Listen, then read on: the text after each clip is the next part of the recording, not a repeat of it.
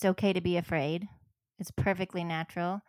It's okay to have confidence and look in the mirror and say, I like you.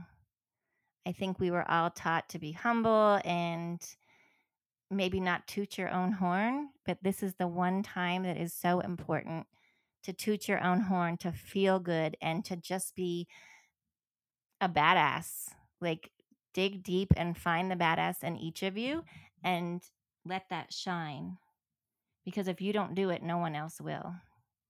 This is First Date Stories, the podcast, the show where women in their late 30s, 40s, 50s, and beyond talk all about the first dates they've been on. From the wildly successful to the completely disastrous and everything in between. Here's your host, Jody Klein, founder of FirstDateStories.com. Hello, and welcome back to First Date Stories. For our season finale, we've got a tale that's about a lot of things. Among them, how to find yourself after divorce, take huge risks for personal renewal and growth, and how to get to a place of being ready for a new committed relationship. After the collapse of her 24 year marriage, Chloe decided she needed to figure out who she was, since she wasn't her ex's wife any longer. She needed to connect with her purpose. Chloe determined that she had to start her life anew. She was able to find the strength to do it and change her life in major, major ways. Soon after she reached the point where she was ready for a new relationship, the pandemic took off. Then she met David. Many of his actions told her that he also was ready for a serious relationship, which is why she was very surprised by what happened. Here's Chloe's first date story. Hi, Chloe. It's great to have you as my guest. Thank you so much for coming on the podcast. I'm glad to be here. Thank you for having me. Let's satisfy our listeners' curiosity about your backstory straight out the gate. Please share some details about yourself. Um, I'm 52. Within the last two years, I got divorced after 24 years of marriage. Um, we divorced amicably. I have two children, 22 and 20. And I was married to what I call a big fish in a small pond. And in order to move on, I really needed to make a big change. And I realized that I needed to have my own identity, my own purpose. I was living in the Southeast United States, and I packed everything up and made a decision in five weeks to move out west, away from my children, away from everything I knew, um, just to start over. And in doing that, I met a group of women that all had the same idea to re architect their lives and basically the same thing find an identity, find their own purpose, not one as a mom and a wife, but as an individual. I decided to go back to school. So I'm working on my MBA. And to really get my head straight, I decided to walk the El Camino de Santiago, which is the 500 mile walk across Spain. And when you walk the Camino, it always says the Camino gives you what you need. And it's true. And it's hard and it's painful physically, mentally, and emotionally. But even after you finish and you come back home and you get into the real world, the Camino still is giving you exactly what you need. And it changed who I am and my trajectory in life. You have gone through such a major life transition recently.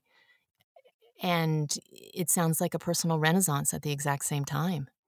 It is. And it was scary. And I think I just had to really learn to be comfortable with the very uncomfortable. Actually, physical pain is much easier than mental or emotional pain. How have you become comfortable with the uncomfortable? With my breath, when I feel that uncomfortable, I just come to, back to my breath and stay in the now. I'm like, okay, we have to just go through this. You can't change it. It is what it is. Mm-hmm. And I have a tattoo when I finished walking the Camino. I tattooed on my arm, it says one step at a time. And I literally just breathe and remind myself I have food, water, shelter, one step at a time. You'll get through this. That's amazing. You have literally put a a mark on your body to help you through and guide you through the next phase of your life. Yes, the left arm says breathe, and the right arm says one step at a time. Which direction do you look at more often, left or right?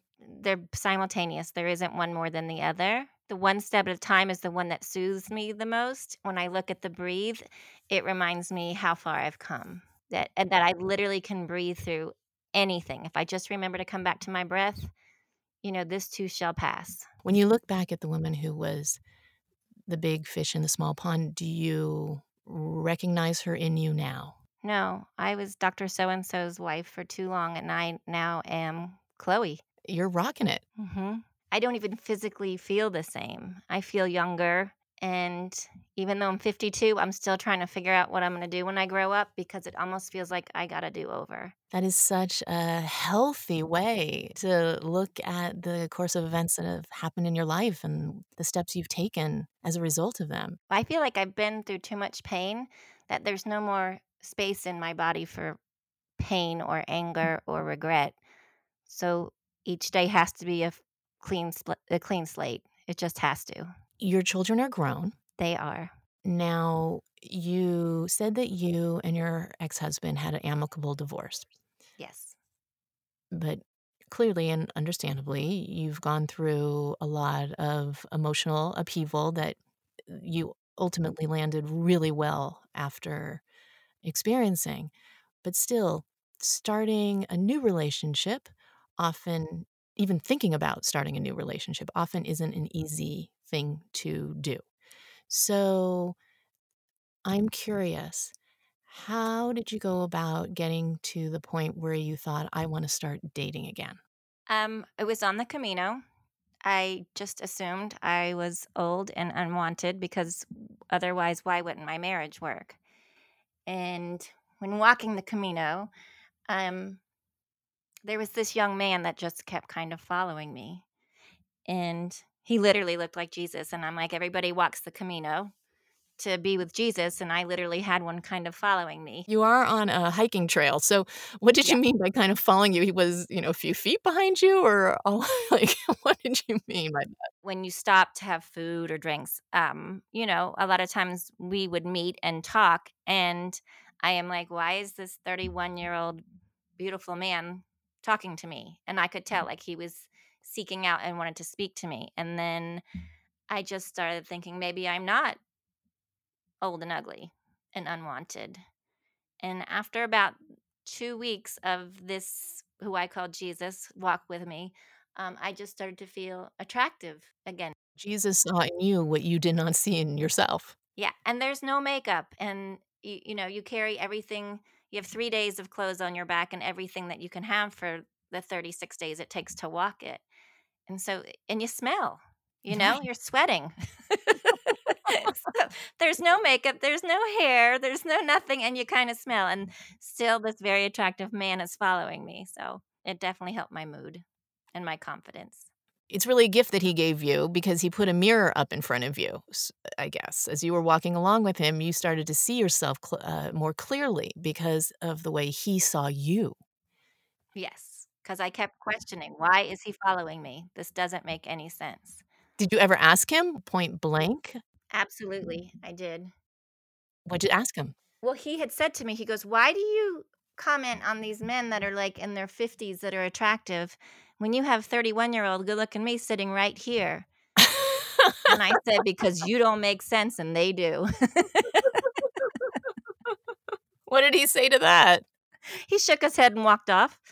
You left the El Camino and you came home. How soon thereafter did you decide to put your toe back into the dating water? It was once I actually moved out west. And I think I wrote down that I want a partner that I can find that accepts me for me and I for them and take that surface uh, value off of another person and just really be open to whatever comes in. Not that they have to be a certain height or make a certain amount of money or be physically fit. Like I was very focused on my intentions of what I would like, but not that be the defining features of the next person that might come into my life.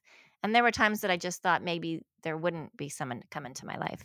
Why did you go to that negative place? Fear.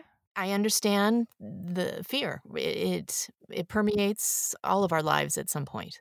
Yes, I decided to quit my job and go to school full time and literally within 2 weeks the pandemic happened. So luckily a friend of mine, young friend in her upper 20s, she lost her job and I said, "Come live with me." and that would fill my need to parent and plus have somebody with me that I wasn't alone. And so Lisa moved in during the pandemic and that helped. Well, that's terrific because you had somebody to be with you, she had someone to be with her during a very isolating experience because this was early mm-hmm. days of sheltering in place, right? Right. We are here because you went out on a memorable date. Tell us how that date came about.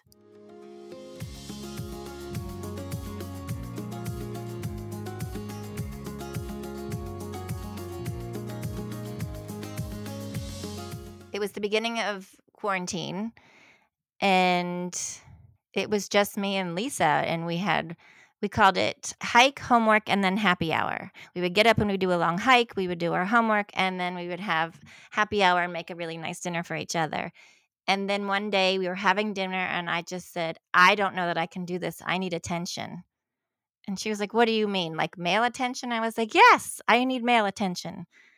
And so she grabbed my phone and she said, I'm putting you on a dating app, but we have to have an agreement. I pick the pictures, I pick what you're going to say, and then you just keep an open mind. And so I agreed. And of course, she picked pictures I would never have picked of me hiking. They were all just in the moment pictures, not where you're all fixed up. I guess men, like to see your full body. So there was like me standing up on a rock or just doing silly, silly things that I never would put online. So she put all those and then she wrote something about walking the Camino and my favorite thing being an old fashioned and a charcuterie board. Anyway, I was like, who would put all this stuff? But I guess a 27 year old girl has the mind of the dating scene and I didn't. And literally within the hour, there was just really nice looking men coming through. And it was really fun. and it wasn't boring anymore. no, no, it wasn't. And it really helped. It really made me smile, not just on my face, but in my heart too. Oh, good thing you listened to Lisa and let her take control. Yes. And luckily, I didn't have any really bad experiences, but I learned quickly, you know, what you do look for and what you don't. It's like your own personal preference on the internet of how you look at a man you want to date. Was Lisa your guide through this, or did she hand the reins over to you? I took the reins over immediately because I am 52 and she is 27. So there was going to be a difference. there was a man that came up and there were too many similarities. His name was David, and he was from the South, like I was from the South. He was very close to a hometown that I'm from. And we just started a conversation and we ended up knowing some of the same people where he was in a state wrestling championship tournament with my old roommate's brother and there was just a lot of connections Oh, that's crazy small world. Now, were you texting with him? We started on the app, and then I just because the I still had the uh, aversion to the app, I did give him my phone number, and we did start texting. You didn't start talking. You at first you started to text? Just texting and then he did call me. Before we met, he called maybe 2 or 3 times. What were those phone conversations like? He was kind of businesslike, you know. Almost felt like an interview. It wasn't this normal exchange, but it was easy, but it wasn't what I expected. Again, you're dealing with an app and getting to know people and you're in quarantine. So it was different, but I also enjoyed talking to him he wanted to know if my divorce was amicable, how long I had been divorced. And a big topic was how did we feel about quarantine? And masks weren't required then, but it was how do you go on a date and stay six feet apart? And how do you form a connection if you're not supposed to have a connection? What was his take on that, and what was your take on that? We were aligned that you respect the 6 feet, but that it's not the end all. Like, we were still nervous of COVID, but we weren't sure what it was. It was too early. There wasn't enough information out in the world to really understand what we were dealing with as a country. Yes. And he did ask me out, and he said I was, quote, geographically undesirable. but he asked you out anyway. Yes. And I was like, what does that mean? He goes, well, you're not close to me.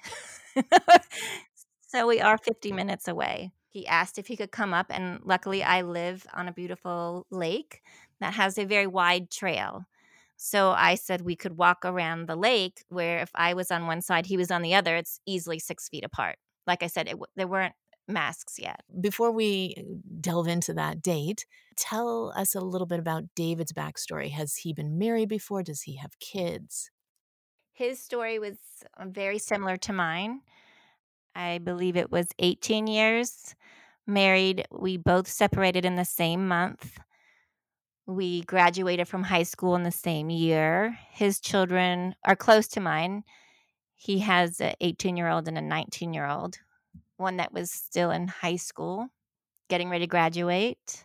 And that just seemed like more of a fit to me. Like it, I needed somebody that had been in a long term relationship. He, they separated not really amicably, but um, there was no affair. It was just time for two people to go their own separate ways. And that was something that I was looking for that I didn't want somebody that had cheated or had been unkind to their spouse. Like I understand growing people growing apart or not being a fit, especially after so many years, but to have broken a vow would not be okay with me. Did he convey to you whether or not he was emotionally past the separation and on good f- emotional footing? He did. He said that he wasn't quite there yet, that he didn't want the divorce, and his wife had left and he was still adjusting to that. Mm. Okay. You knew going in that it, it could be a little complicated or very complicated with him because of where his head was at and where his heart was at. Well, I asked him directly if his wife came back and said, I want you back, would you go back? And he said, No, I don't even like her right now. Oh. And I said, I think it's important that you do find a level footing with your ex because you have children together and therefore you're always going to be in each other's lives and your children should not pay for the sins of their parents and that I thought that we owe it to our children to be kind to their their mother or father. That is a beautiful uh, thought and perspective, very very gracious and healthy. But here he is carrying a lot of anger. Yes, he did not see it from that perspective at all. And I actually felt irritation in his voice when he would talk about how he didn't feel the same way I did and didn't know if that was possible. These are really heavy duty conversations to have with someone who you haven't met in person yet. I think that's my personality and maybe not his. if I want to know something, I'm going to find out. The day of the date arrives. How are you feeling that morning? I was very anxious. And, you know, there's the excitement and then there's the fear. He actually came to my house, which I don't know that I would recommend, but that's the way this happened. I was a little nervous about that, but that he showed up through the back door because we had this agreement that we would go for a walk and then we could sit at my back patio you know, and have a glass of wine or something afterwards. And he was adorable and came with a nice bottle of wine and little Ziploc bags with different things like grapes and walnuts and chocolates and cheese and pepperoni. And he made it like a beautiful charcuterie board. Oh, that's so sweet. He took the charcuterie board cue from your profile to heart. Yes. But it was the awkwardness. Okay, how do you let him in your house? Right? This is COVID. You're supposed to keep separation. And I think we automatically just moved it to three feet just because I do live in a small area and Lisa was fine with it. I had to have a long conversation with her living here. Like, we have to respect that. Are you okay if this man comes? And I do go on a walk with him, and I do have, you know, the charcuterie board outside on the deck with him. And it's like all three of us made this agreement of we were okay with three feet. So when I invited him in to like put his stuff down, change our shoes to go for the walk, we just stood up and gave each other a hug. And then it's like we just threw this whole social distancing to the side. And then we realized we did that. So then on the walk, we kind of still stayed apart. And then we slowly worked back together that we were almost shoulder to shoulder by the end. It's like a mile. But it was very quick that we ignored those social distancing rules. It was this magnetic force that pulled the two of you together. We just said the hell with it. How were you feeling? Like, what was going on in the back of your head as you were going against the social distancing guidelines?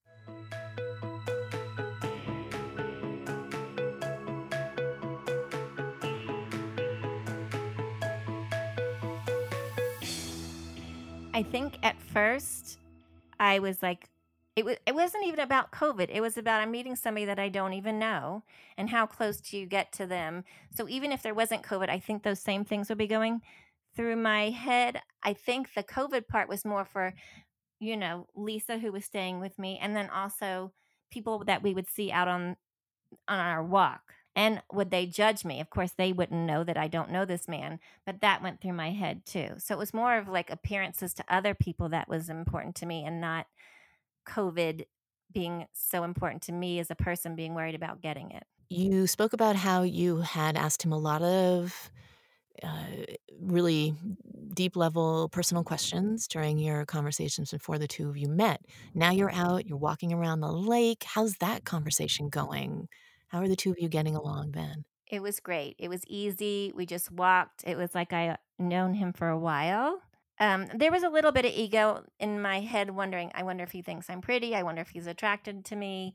The conversation just flowed easily and I enjoyed my time. Were you getting more and more attracted to him as the two of you were out walking? Um, I don't think I would allow myself to. There was still a bit of being on guard, but he was easy and I was definitely attracted to him when we came back and sat down and had wine and charcuterie and the laughs happened, um, it just got easier and easier as the date went on. When you went back to the house, what happened? He put together the charcuterie board. Like, I mean, I gave him the cutting board and he laid it all out. Um, he's very much likes to be in charge.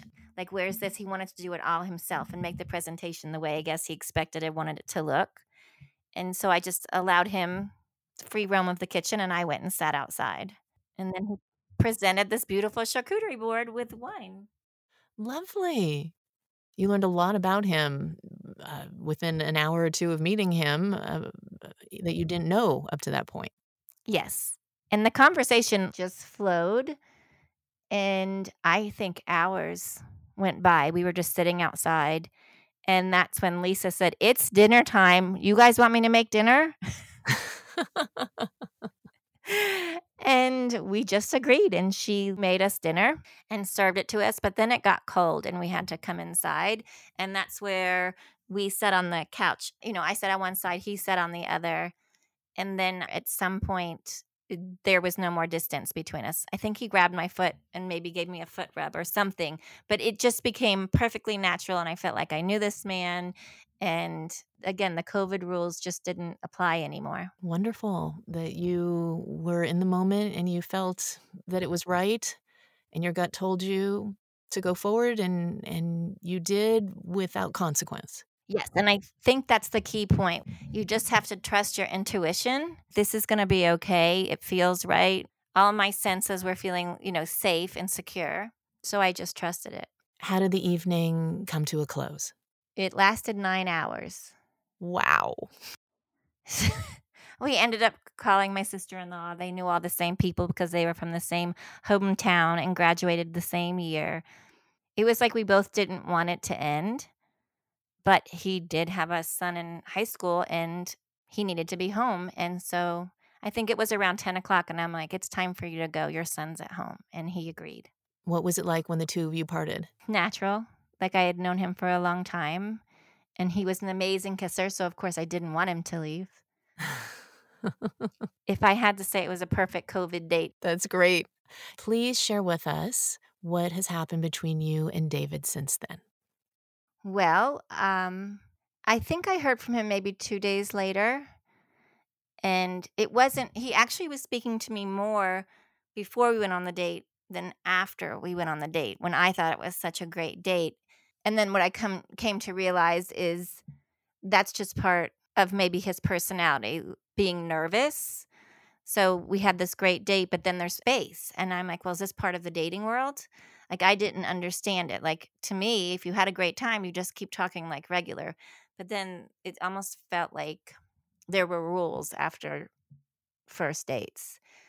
But we got through those and I actually said I don't like that we wait 2 or 3 days to talk. It doesn't feel organic and I'm going to I would appreciate from you that this evolves where I feel like I want to talk to you, you talk I talk to you and then you talk to me, not like this game playing.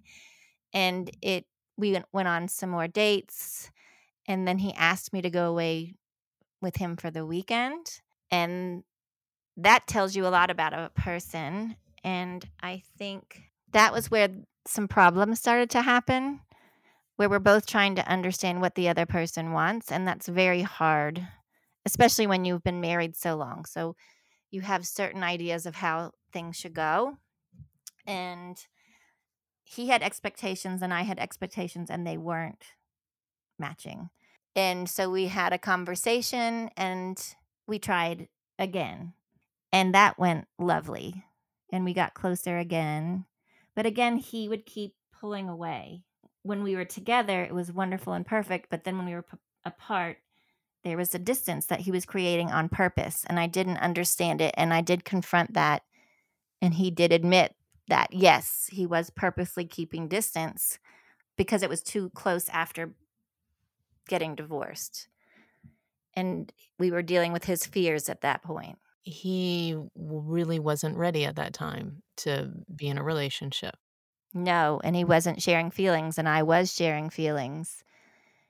And so it got rocky there for a little while. And then he came back around and started sharing some more feelings, and it became really, really great. And I made the mistake of saying, I love you, which let me reframe that. I shouldn't say it made the mistake. I honored my true feelings and said, I love you. And he halted everything and called things off.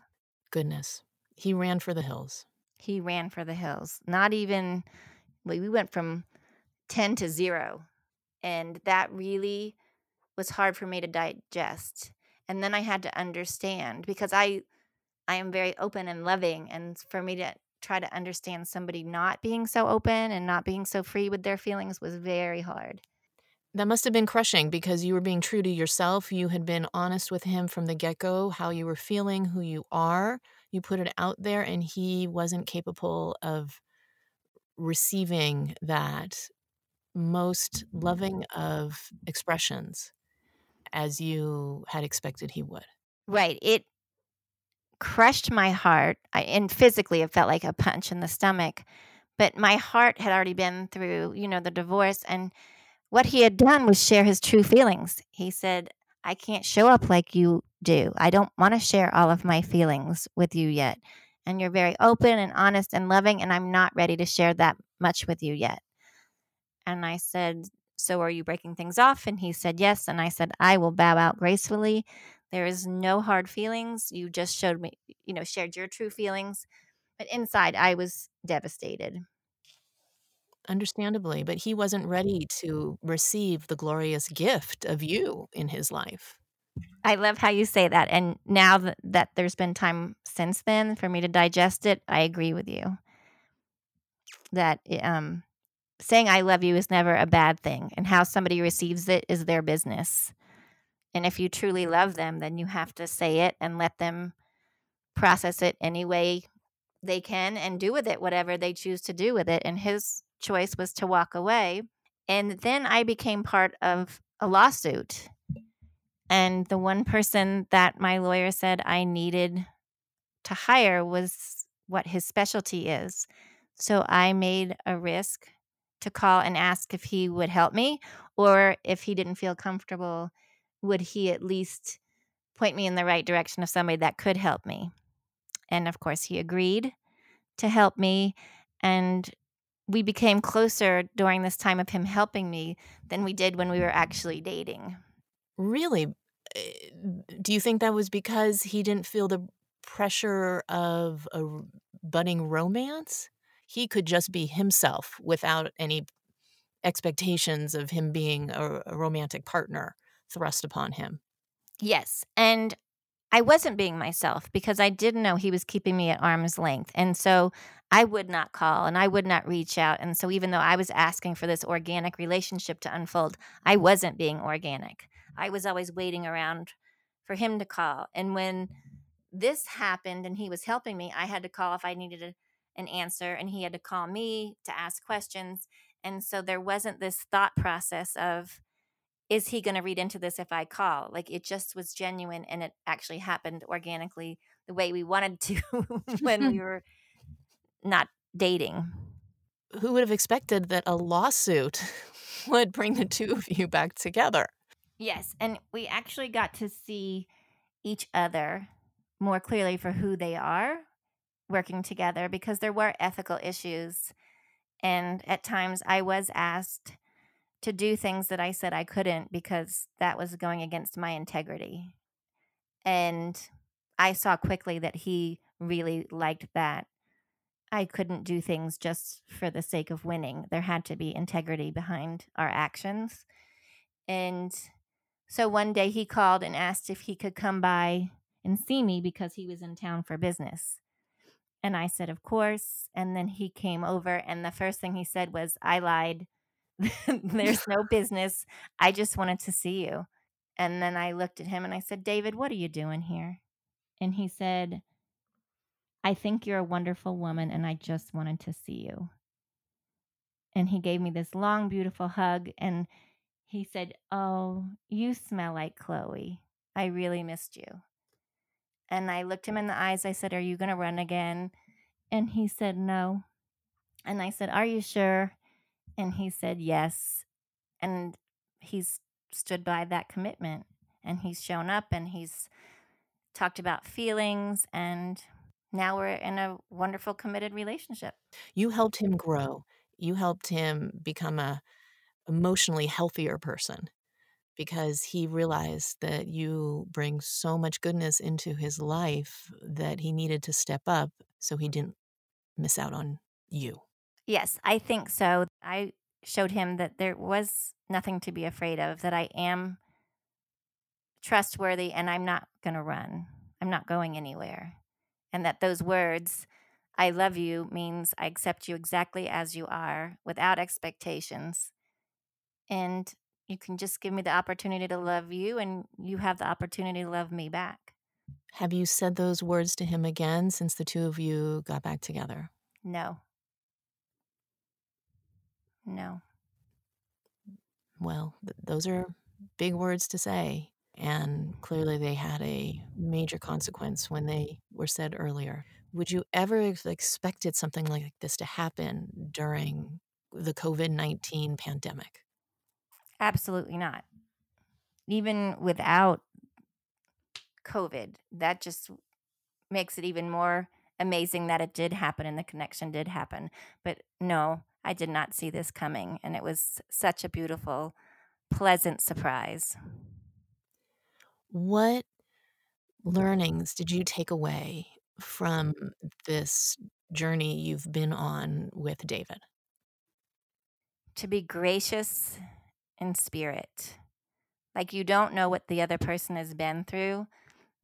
So you really have to have a lot of grace in how anybody re- reacts to you, especially if you're having an intimate relationship with someone else. Like saying, I love you is going to be interpreted in me as such a kind and generous, loving gesture, where it could be taken as very scary to another person. And it doesn't have to be labeled as good or bad. I think you just have to allow each person to be exactly who they are. And hopefully, you're at the same point where you can receive them and they can receive you. But I do think it all has to come down to loving yourself first and also having compassion and love for the other person. That's beautiful. You've been through a personal renaissance.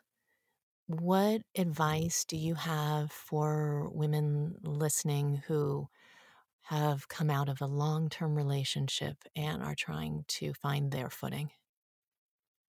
It's okay to be afraid, it's perfectly natural. It's okay to have confidence and look in the mirror and say, I like you. I think we were all taught to be humble and maybe not toot your own horn, but this is the one time that is so important to toot your own horn, to feel good, and to just be a badass. Like, dig deep and find the badass in each of you and let that shine. Because if you don't do it, no one else will. Be a badass. I love it. I love it. Thank you for coming on the show and sharing this tremendous tale with us and for encouraging us all to be badasses. Yes, from one badass to another. Thank you.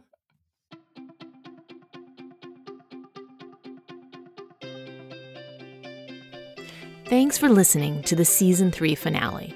We will be back later this year with season four. If you've got a first date story to share and you'd like to be part of season four, let us know. Just go to firstdatestories.com forward slash share. Tell us about the highlights from your unforgettable date, and you might be a guest next season. Meanwhile, there will still be a lot going on at firstdatestories.com with new posts to our Insights blog and more. So stop by, and we'd love it if you'd sign up for our monthly newsletter, which is called The Weekender, if you haven't done so already. We're also on Instagram, Facebook, and Pinterest. And now for the legalese. This podcast is for general information and entertainment purposes only and is not intended as professional advice for our listeners. We suggest that you always consult with your own personal coaches and advisors. First Date Stories does not recommend or endorse or object to the views or topics expressed on this podcast. Also, the names of the guests are often changed for privacy purposes. This podcast is produced and edited by the very talented Kim Paletti and Lisa Gray of Soundmind Productions and is brought to you by Espora Ventures. Thanks for listening. Stay healthy and safe and we'll be back with more memorable first date stories next season.